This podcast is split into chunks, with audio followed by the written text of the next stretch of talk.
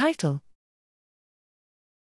COVID-19 Convalescent Plasma Outpatient Therapy to Prevent Outpatient Hospitalization, a meta-analysis of individual participant data from 5 randomized trials. Abstract.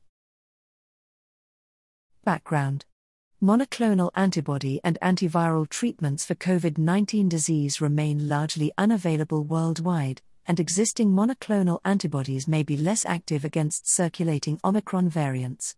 Although treatment with COVID-19 convalescent plasma (CCP) is promising, randomized clinical trials (RCTs) among outpatients have shown mixed results.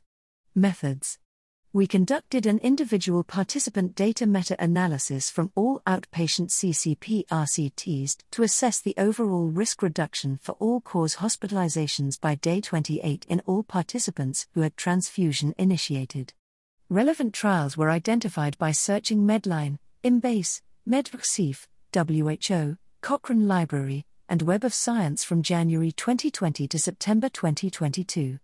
Results: 5 included studies from 4 countries enrolled and transfused 2,620 adult patients. Comorbidities were present in 1,795, 69%. The anti-spike or virus-neutralizing antibody titer range across all trials was broad. 160, 12.2%, of 1,315 control patients were hospitalized, versus 111, 8.5%, of 1,305 CCP-treated patients, yielding a 3.7%, 95% C, 1.3% to 6.0%, P equals .001, ARR, and 30.1% RR for all-cause hospitalization. The effect size was greatest in those with both early transfusion and high titer, with a 7.6% ARR, 95% C, 4.0% to 11.1%, P equals .0001, accompanied by at 51.4% RR. No significant reduction in hospitalization was seen with treatment greater than 5 days after symptom onset or in those receiving CCP with antibody titers below the median titer.